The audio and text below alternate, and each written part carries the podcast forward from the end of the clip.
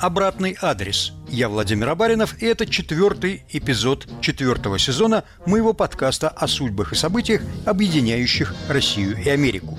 Сегодня, когда российская пропаганда усердно рисует образ заокеанского врага, мои собеседники разрушают этот образ. На злобу дня мы отвечаем историями о тех, кто строил мосты, а не стены.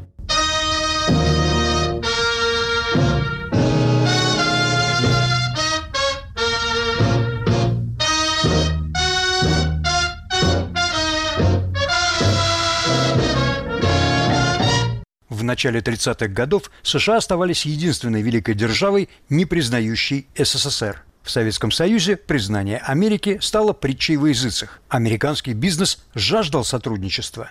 Влиятельные сторонники признания были в Конгрессе, но администрация Герберта Гувера упорно отказывалась сделать это. Более того, ввела санкции против СССР в связи с использованием подневольного труда и демпингом. С приходом в Белый дом Франклина Рузвельта санкции были отменены, признание состоялось. Причем инициатором установления дипотношений был президент США. 16 октября 1933 года в Вашингтоне Франклин Рузвельт и нарком иностранных дел СССР Максим Литвинов обменялись нотами об установлении дипотношений.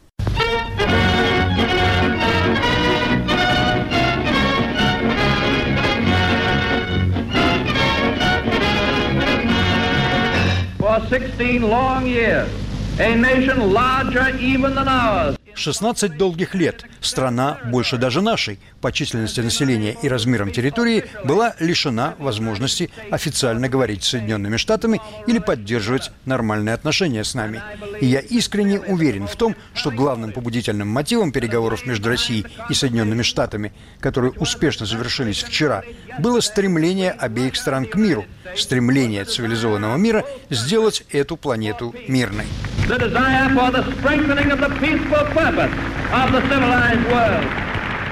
Это был Рузвельт. А вот заявление Литвинова.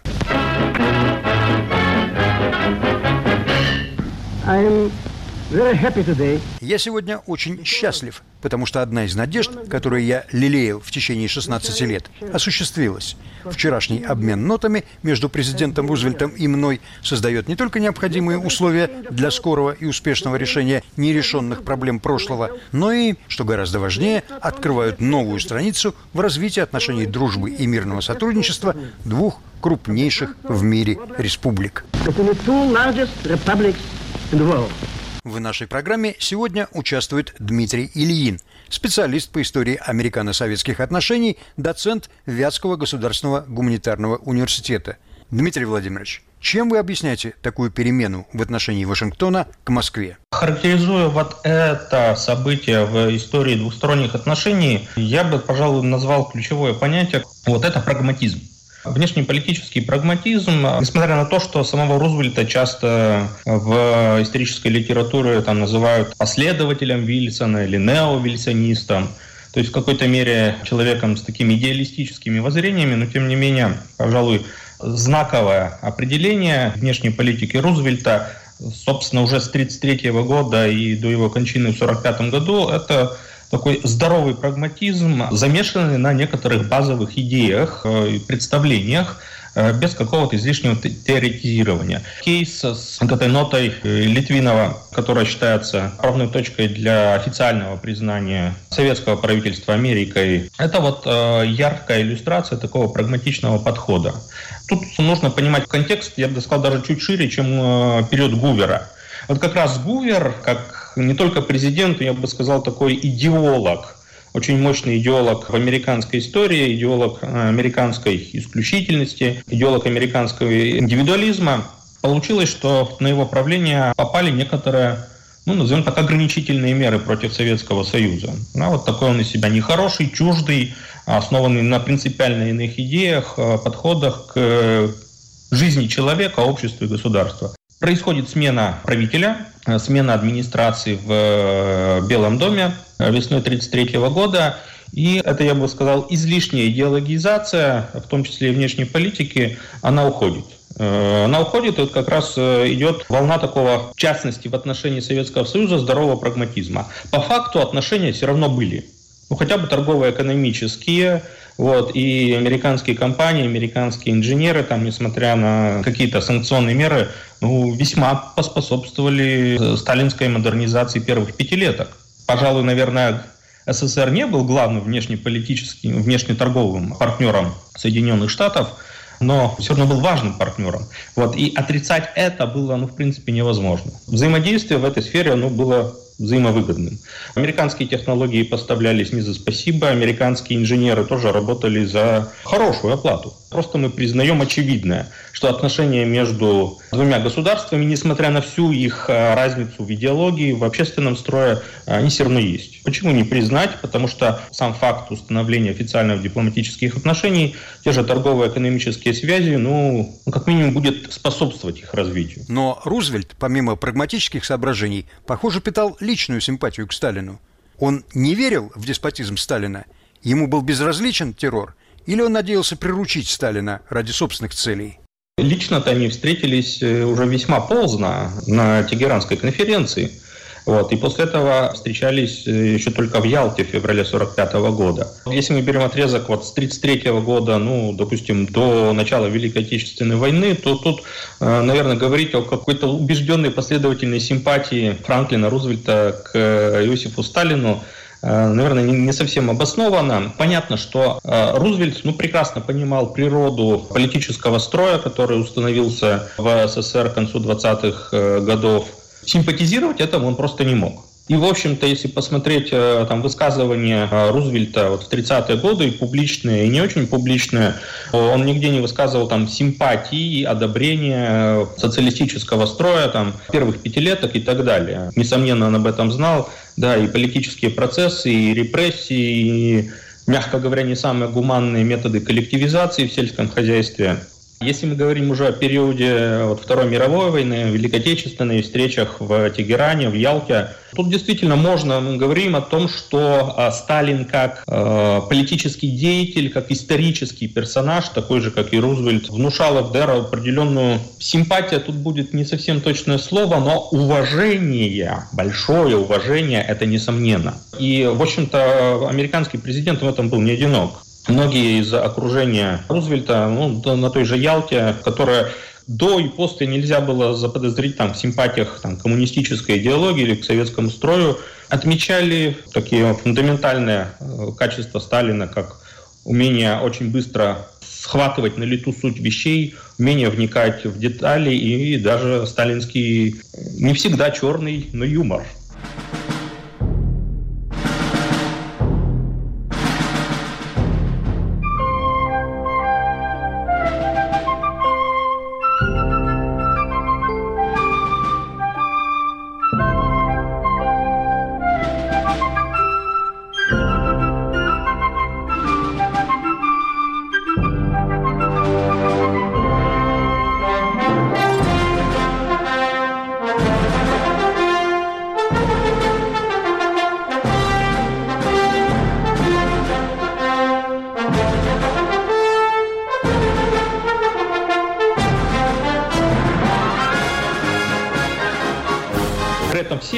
Так или иначе прекрасно понимали, да, он тиран, он диктатор, что у него, мягко говоря, весьма своеобразные методы управления э, державой, плохо совместимые со стандартами американской политической системы.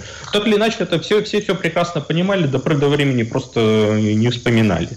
Вот. Ну, потому что все-таки какая-то, я бы сказал, межсоюзническая этика имела место быть. Не будем забывать, что в США есть Конгресс, который в свое время показал президенту Вильсону свою власть, отказался после Первой мировой войны ратифицировать Версальский мирный договор и устав Лиги наций. Вы пишете о водоразделе в Конгрессе между изоляционистами и интернационалистами, причем почти независимо от партийной принадлежности. Хотя обе палаты контролировали демократы, изоляционисты составляли большинство в обеих палатах. Подчеркну, что выборы 1940 года Рузвельт выиграл благодаря обещанию не вступать в Европейскую войну. Я уже говорил это и повторю снова и снова. Ваших мальчиков не пошлют ни на какие иностранные войны. Your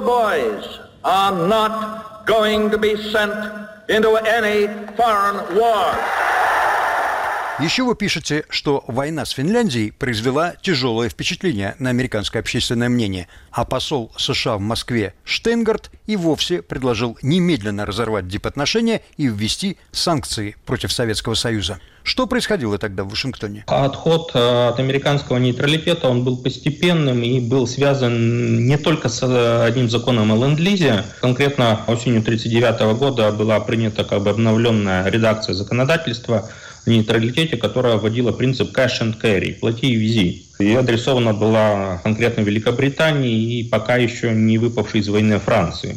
То есть э, британцы и французы могли закупать там американские товары, продовольствие, вооружение, боеприпасы за э, живую денежку. Ну, как раз к концу 1940 года, э, ну, Франция уже была в, вне войны по факту, и оставалась Великобритания, ресурсы которой оказались очень э, сильно истощены к концу 1940 года. И, ну, можно сказать, э, Винстон Черчилль побежал плакаться американским собратьям о том, что тяжко воевать. И нужно как-то политику пересмотреть. Реакция американской э, на эти запросы э, Британии и стала программа Ленд-Лиза когда поставки американские были не то чтобы совсем бесплатными, но здесь и сейчас за них платить не требовалось. Наверное, очень важная деталь, э, связанная вот с концом 40 года, началом 41 го это информационная поддержка, которую весьма, я бы сказал, искусно реализовала администрация Рузвельта. Ну, возьмем хотя бы э, знаменитое выступление Рузвельта, одно из многих традиционных его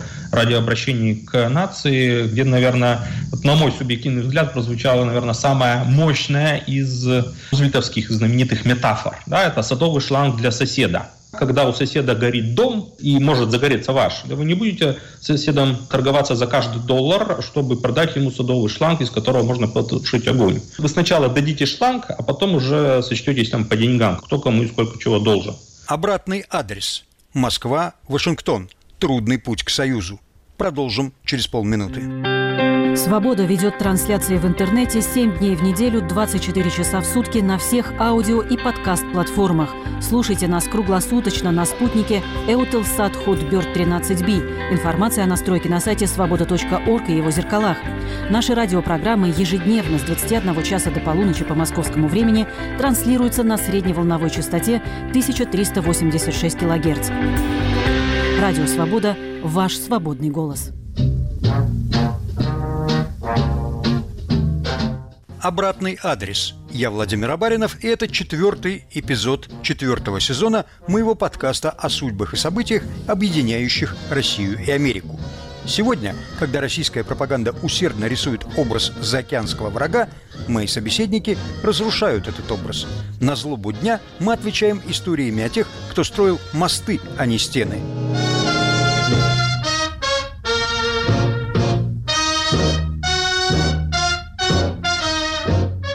Оппоненты закона утверждали, что именно эти поставки и втягивают Америку в войну.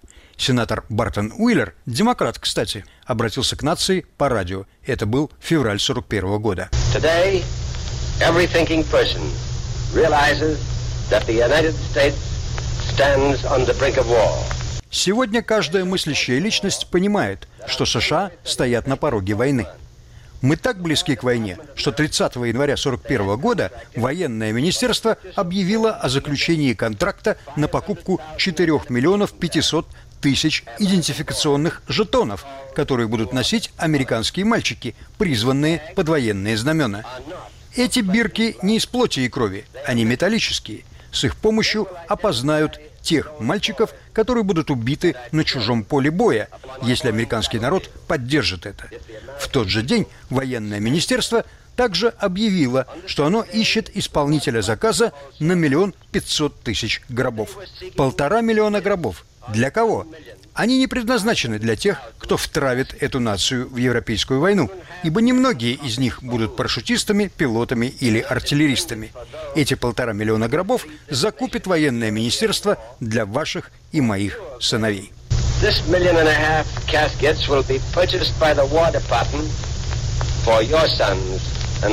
Важно еще подчеркнуть, что Рузвельт, обращаясь к Конгрессу, говорил о помощи только Британии, Греции и Китаю – И кроме того, выносилась поправка, исключающая СССР из закона о ленд-лизе. Да, были такие попытки, но эти попытки оказались э, неудачными. Э, неудачными на том фоне, что конца 1939 года, с начала советско-финской войны, отношения Советского Союза и Америки были близки к точке замерзания. Вот в этом парадоксальность, что все-таки эти поправки не прошли. Тут опять же сыграл роль вот тот самый прагматизм, о котором я говорил в самом начале. Никто не думал и близко идеализировать там коммунистическую идеологию, советский строй и вообще Советский Союз, который пока еще мнился как почти союзник нацистской Германии. В чем состоял прагматизм? Да? Что такими поправками Америка сама себе связывает руки. А мало ли что будет через год, полгода, три месяца, три года спустя. 22 июня, в день вторжения Германии в Советский Союз, Уинстон Черчилль выступил по радио с обращением к нации. All we know at present is that the Russian people are defending their native soil. Все, что нам известно в настоящий момент, это то, что русский народ защищает свою родную землю, и его лидера призвали к сопротивлению до последнего. Гитлер – это злобное чудовище, ненасытное в своей жажде крови и грабежа. Не удовлетворившись тем, что вся Европа либо находится под его пятой, либо запугана до состояния униженного повиновения, он теперь хочет продолжить бойню и опустошение на бескрайних пространствах России и Азии. Вторжение в Россию – ничто иное, как прелюдия к еще не испробованному нападению на Британские острова to an attempted invasion of the British Isles. Речь Черчилля стала для администрации Рузвельта полнейшей неожиданностью. У нас есть депеши посла Уманского, в которых он подробно сообщает об умонастроениях в Вашингтоне и о том, что Рузвельт борется с фашистующими, как он пишет, изоляционистами, в том числе в собственной администрации – в Москве, видимо, опасались реакции Вашингтона, потому что Молотов дает Уманскому указание для начала выяснить общее отношение Вашингтона к вторжению. Встреча посла с президентом состоялась только 10 июля. Президент пообещал всю возможную помощь. Сказал, что продержаться надо два с половиной месяца, по истечении которых Германии не хватит ресурсов восполнить недостаток вооружений. Но в Конгрессе ему было непросто продавливать эту позицию. Да, скажем так, процесс пересмотра американской политики, он растянулся на несколько месяцев, вот прежде чем увенчаться распространением ленд-лиза на Советский Союз. Тут дело было не только там в памяти о советско-финской войне, э, идеологических противоречиях. Тут, опять же, с одной стороны, играла роль вот это противостояние изоляционистов и интернационалистов. Плюс передаем привет американскому прагматизму. Мы все помним, что события вот на советско-германском театре военных действий развивались не очень благоприятно для Красной Армии летом 1941 года, и среди американского генералитета были те, кто пророчил э, поражение Советскому Союзу. Вот-вот-вот чуточку и все.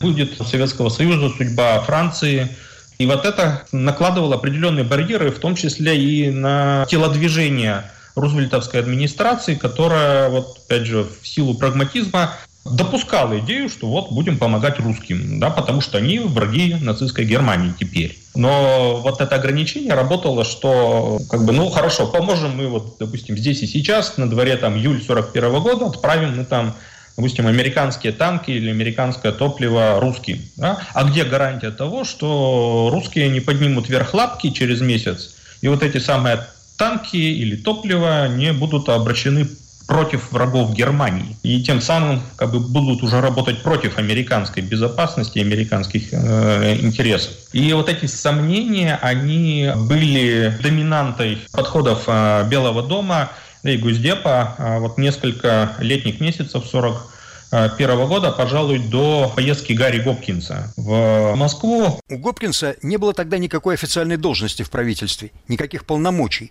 Он был, однако, личным другом президента. Известная черта рузвельтовского стиля управления внешней политики, когда зачастую он не очень доверял штатным дипломатам из того же Госдепа, вот, а на наиболее важные и щекотливые поручения отряжал людей, ну, скажем так, не из числа профи дипломатии, но кому он мог доверять лично. Вот, и э, пришел сигнал о том, что Советский Союз, Сталин, Красная Армия полной решимости продолжать борьбу, и Тут это была определенная точка именно для, поворотная для администрации, что ну, вот, с русскими можно иметь дело и предметно уже рассмотреть вопрос о том, чтобы им помогать. Это было главное, зачем приезжал в Москву Гопкинс – убедиться в решимости русских стоять до конца. «Группировка Гитлера должна быть уничтожена», – сказал ему Сталин. Это в июле 41-го.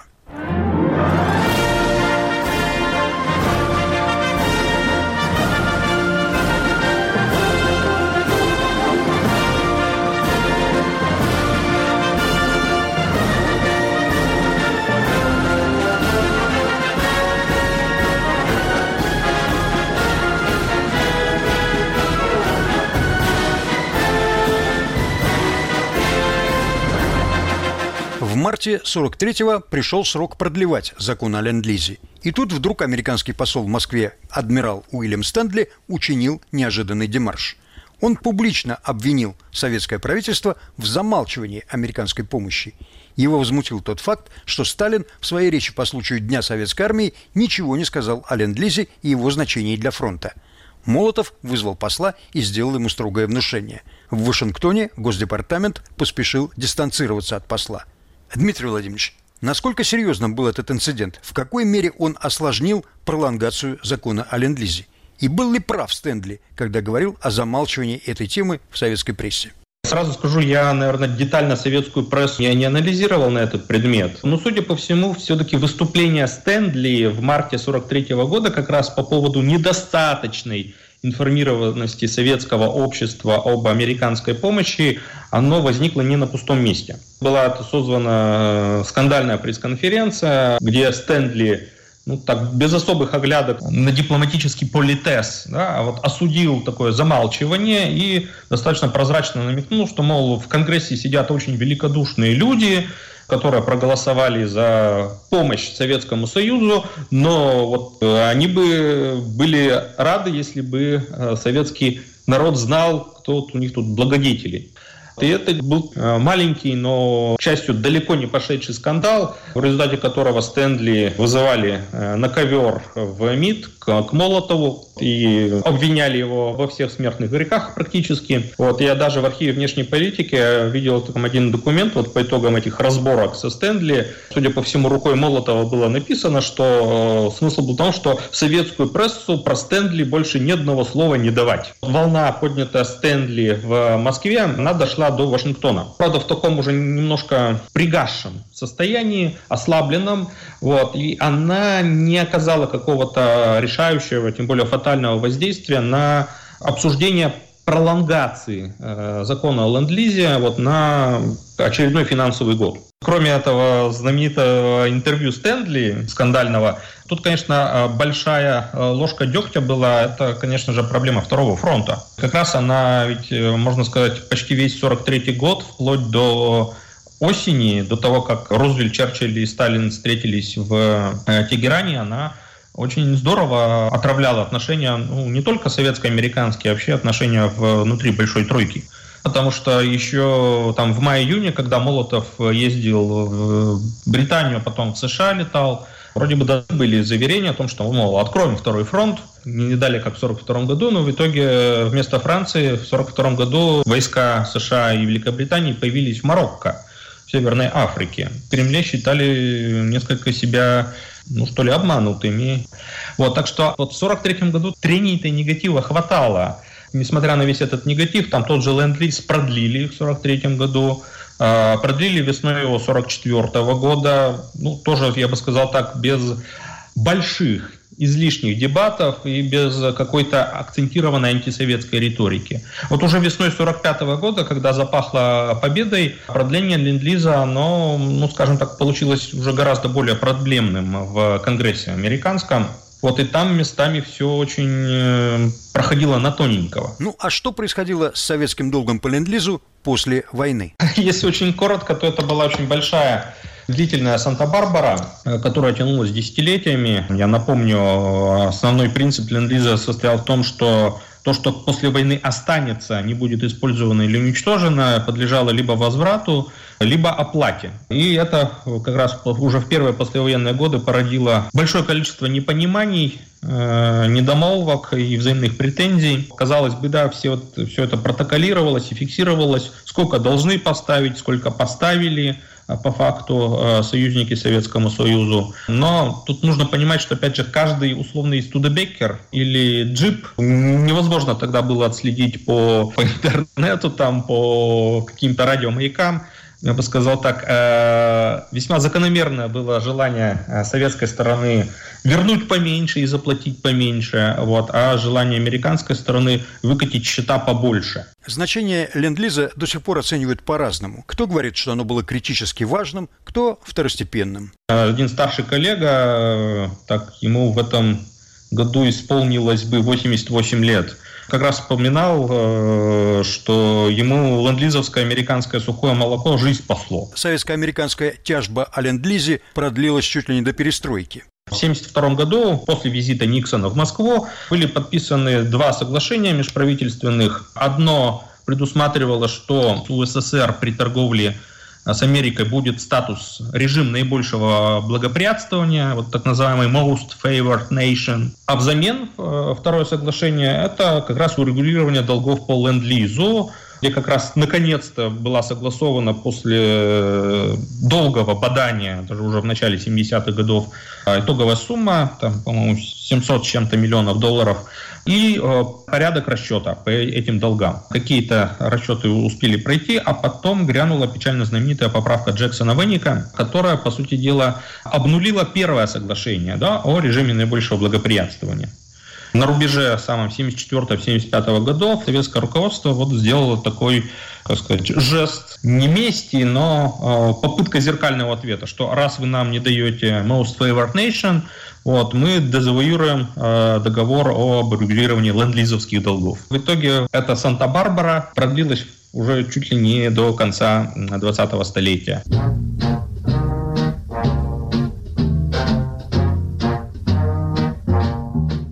Обратный адрес. Москва и Вашингтон.